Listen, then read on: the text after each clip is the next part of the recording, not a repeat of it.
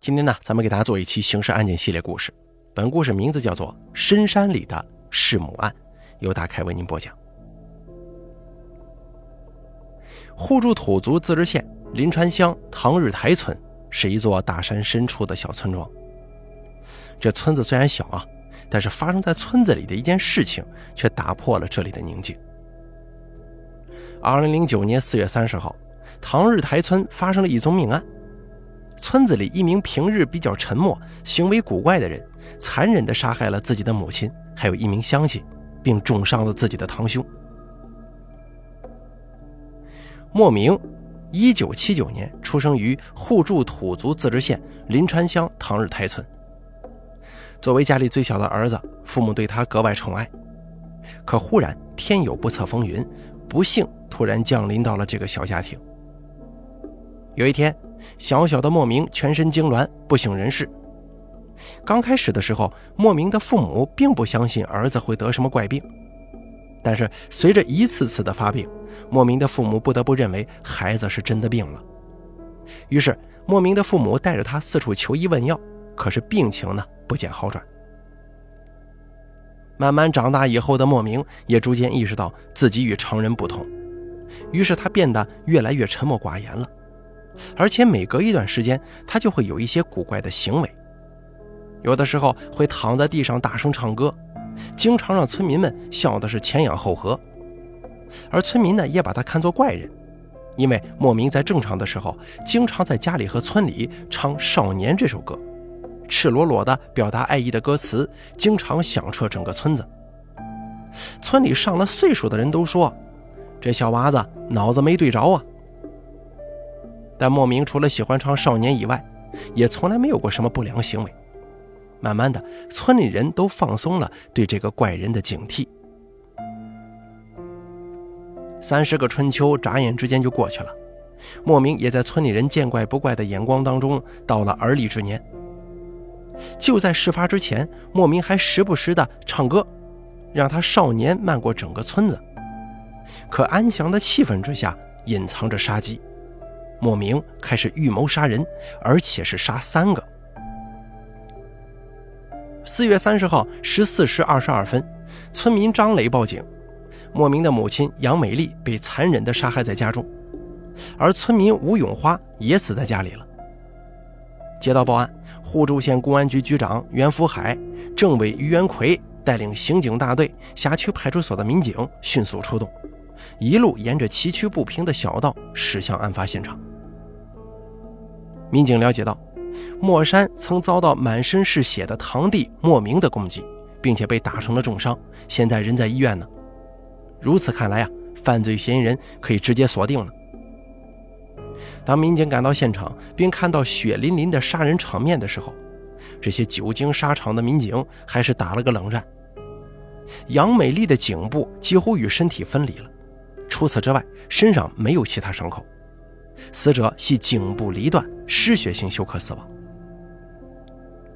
办案民警震惊了，从现场初步勘查分析，犯罪嫌疑人是从后面把杨美丽摁倒之后，用利器将她的头颅割了下来。而相距一百多米的受害人吴永花身上一共有二十五处刀伤，其中头部十六处，脸部四处，死因为右静脉离断，失血性休克死亡。在场的民警无不震怒啊！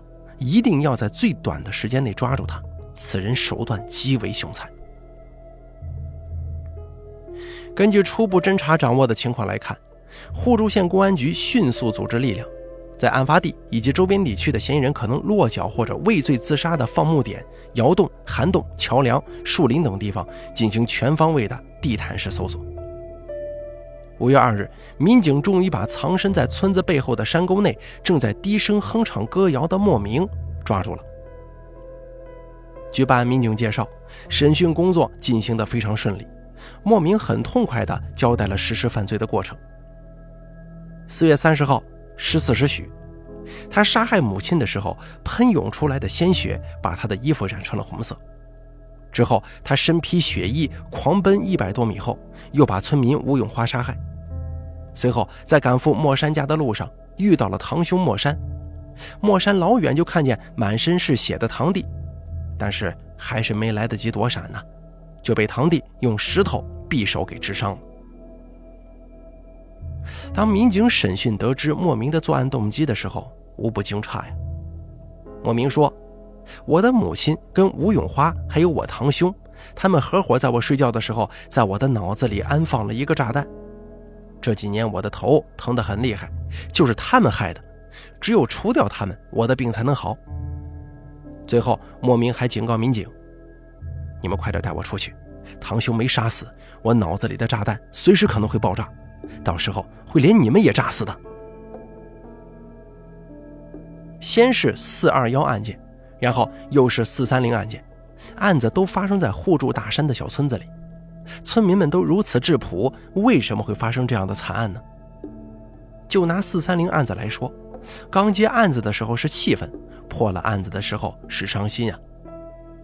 当问及这两起案子的侦破工作的时候，互助县公安局的民警是这样说的。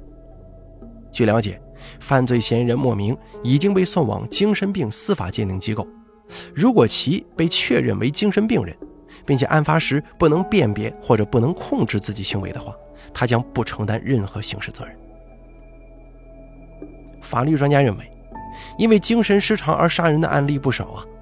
有的精神病人的家属害怕病人犯病伤害他人，反而把病人锁在家中，限制病人自由。这种做法呢，于情于理都说不过去，但是不管不顾、放任自流，那就更危险了。那么，村委会在这方面是否出出力，想办法把这种危险降低，让这样的悲剧不再重演呢？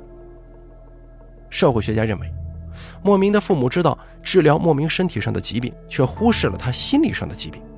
有时候啊，心理疾病危害要大得多。二零零四年，我国卫生部统计，精神障碍在我国疾病总排名当中已居首位，超过了心脑血管、呼吸系统以及恶性肿瘤等疾病。如果莫名的父母能够及时救治，也许悲剧就不会发生。